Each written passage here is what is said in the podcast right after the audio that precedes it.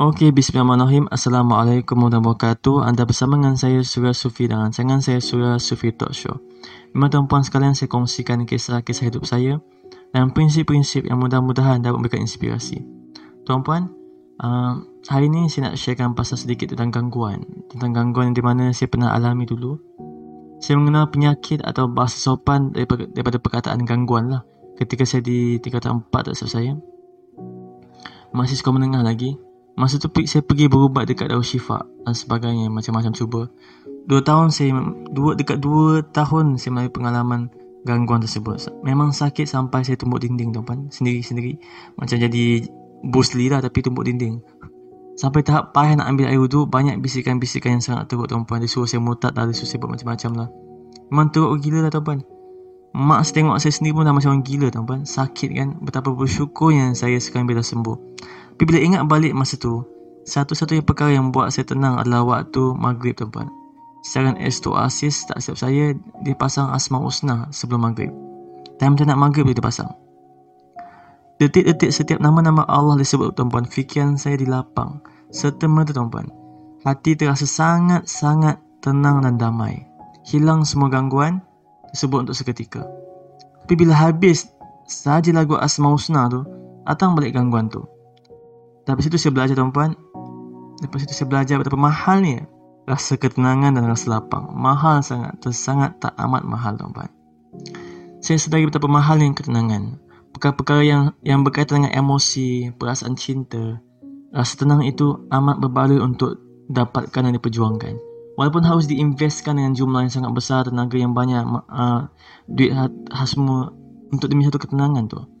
Ada orang kan dia, dia dia parking kereta kan dekat depan. Uh, Dia nak pergi pos ke apa kan Dia kata sekejap lah sekejap. Tapi dia tak bayar parking.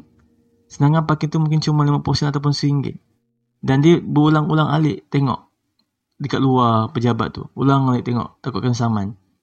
Apa salahnya kalau just bayar je parking tu walaupun RM1 Sebab ketenangan tu yang kita nak kan Jadi adalah satu perkara yang emas atau mesti dapatkan ketenangan tu. Apa guna yang mempunyai duit yang banyak tapi takut untuk keluarkan, takut habis.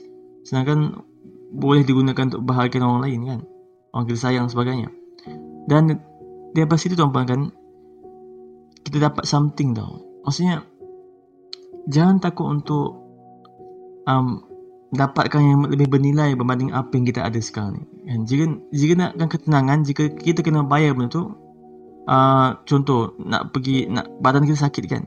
Tapi takut pergi spa sebab mahal, takut pergi mengurut sebab mahal sedangkan mungkin ada juga yang murah kan RM30 ada yang RM50 tak salah pun untuk just spend sedikit untuk dapatkan bagikan bagikan kita punya badan ni satu uh, fenomenal kesihatan yang luar biasa tak salah pun bahkan badan anggota badan ni pun sendiri pun perlukan rehat anggota badan ni pun daripada Allah kita kena hargai juga jadi ini maksud saya bila saya sakit kan masa tu tidak ada perkara yang lebih saya inginkan melainkan cepat sembuh Kesihatan terasa lebih penting daripada poket, daripada duit yang ada dalam poket.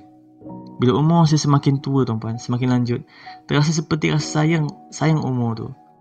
Dan masa-masa yang lepas tu pergi macam tu je. Sedangkan duit tu boleh diusahakan balik. Tapi masa tu tuan-tuan, masa tu sendiri hanya datang sekali saja, tidak akan datang lagi. Ini value yang saya pelajari, jangan biarkan masalah menutup menutup mata kita untuk melihat betapa banyak lagi perkara yang boleh kita lakukan dan syukuri.